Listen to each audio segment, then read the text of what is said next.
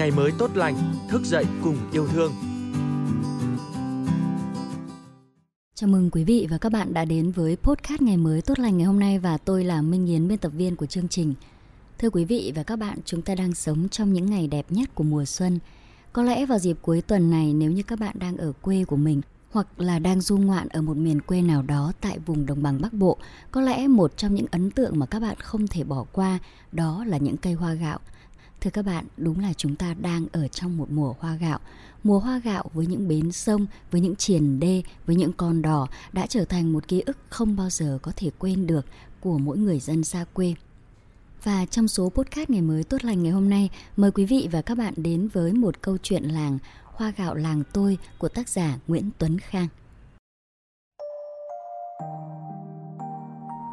Tôi sinh ra và lớn lên tại một vùng quê nghèo với khí hậu vốn không mấy ưu đãi con người. Mùa hè trời sẽ nắng như đổ lửa, còn đến mùa mưa thì rầm rề giả dích suốt cả ngày đêm.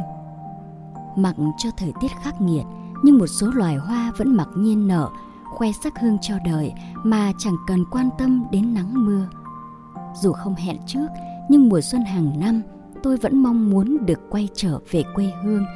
Nghe lòng mình nao nao khi được ngắm nhìn sắc đỏ như mặt trời đang tỏa ra từ những cây gạo nơi triền đê khi chiều về.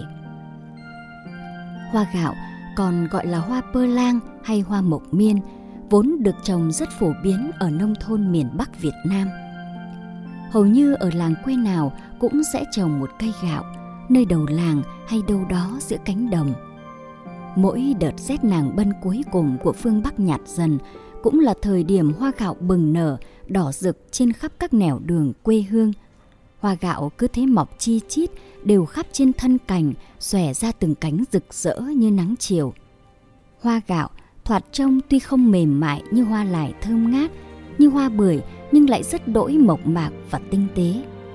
Đó cũng là lý do cây gạo còn được ví như người nông dân hiền lành, quanh năm gắn bó với đồng ruộng. Những ngày còn bé, mỗi khi nghe người trong làng nhắc đến hoa gạo, tôi cứ băn khoăn mãi, chẳng biết đó là hoa gì. Thì thoảng trong lòng còn thầm nghĩ, chắc có lẽ là một loài thực vật cho ra những hạt gạo mà mẹ thường nấu cơm cho mình ăn hàng ngày – Nhân một hôm nhàn rỗi, theo chân ông ra đồng, tôi mang thắc mắc về cây gạo ra hỏi ông ngoại. Ông ngoại bật cười, lý giải cho tôi hiểu rằng gạo được sinh ra từ cây lúa nước, còn cây gạo được trồng ở đầu làng chỉ đơn thuần cho ra hoa. Dù thế, cây gạo lại là một loại cây đặc trưng của mỗi ngôi làng, cho ta bóng mát, nhắc nhở người trong làng dẫu có đi đâu xa cũng nên trở về với làng xóm quê nhà. Cây gạo trên bến sông của làng tôi chẳng biết đã có từ bao giờ. Chỉ thấy vẻ ngoài rất kỳ lạ với cành lá xù xì, u cục nổi gò, nổi đống, trông u linh kỳ quái và mê hoặc. Đó cũng là lý do mà dân gian ta có câu nói cửa miệng, thần cây đa, ma cây gạo. Dù mang nặng định kiến như thế, nhưng bất kỳ ai có dịp chìm đắm trong khung cảnh màu hoa gạo đỏ rực cả một góc trời – thì câu nói trên cũng theo gió thoảng mây bay. Đó cũng là nơi bao câu chuyện thơ ấu từ đó mà hình thành. Lũ trẻ con chúng tôi chỉ đợi mỗi mùa hoa gạo đến để tập trung ở bãi cỏ rộng ngay dưới gốc cây, nhặt hoa gạo rụng để dành chơi bán đồ hàng mải mê không biết chán. Thì thoảng, xen giữa cuộc vui đùa của bọn trẻ, một vài anh chị lớn tuổi hơn lại kể lại truyền thuyết về hoa gạo nghe lỏm từ người lớn trong làng – Tương truyền, hoa gạo là biểu tượng cho tình yêu không thành của một đôi trai gái.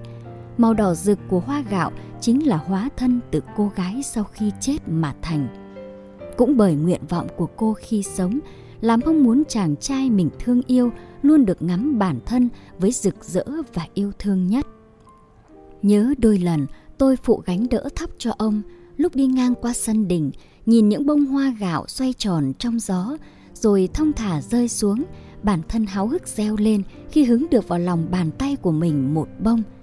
Nhìn bông hoa đỏ rực, năm cánh đầy kiêu sa ấy, bản thân tự hỏi phải chăng vì vẻ ngoài của hoa nhìn thật chân quý nên mới được đặt tên là hoa gạo.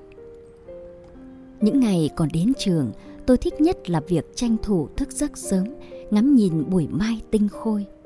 Khi những làn sương mỏng vẫn còn răng nhẹ trên con đường từ ngõ nhà ra đồng, cánh đồng làng lúa xanh thẳm qua những ngày thì con gái chuẩn bị làm đồng, rào rạt trong làn nắng mới nhẹ theo làn gió thoảng qua.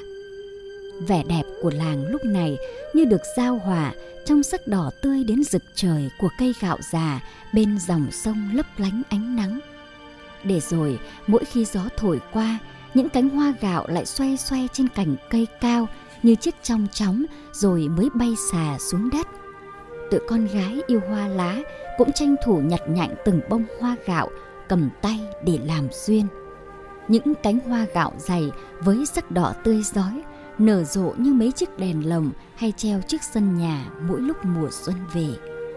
Cứ mỗi lần tôi trở về quê hương vào đúng tháng này, tôi lại đi dọc bờ đê ngắm nhìn vẻ ngoài rạng rỡ của hoa gạo.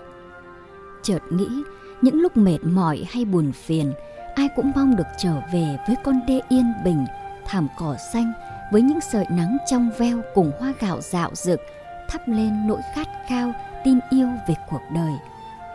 Mùa xuân này, khi vẫn còn hối hả theo nhịp sống giữa thành phố xa xôi, lòng tôi lại xót xa thương hoa gạo rụng. Chẳng rõ, trẻ con bây giờ có còn chịu khó hứng hoa như ngày xưa nữa, hay để cánh hoa rơi tả tơi trên nền cỏ để ngày mai có thể cái nắng gắt oi nồng lại trở về thiêu những cánh hoa rơi. Chợt nghĩ, lâu lắm rồi không về thăm quê, để lại được vịn vào rêu phong cổ kính của làng, nơi bóng thời gian sẫm màu in lên đấy. Nghe tâm hồn mình mênh mang, cùng hồn quê êm dịu.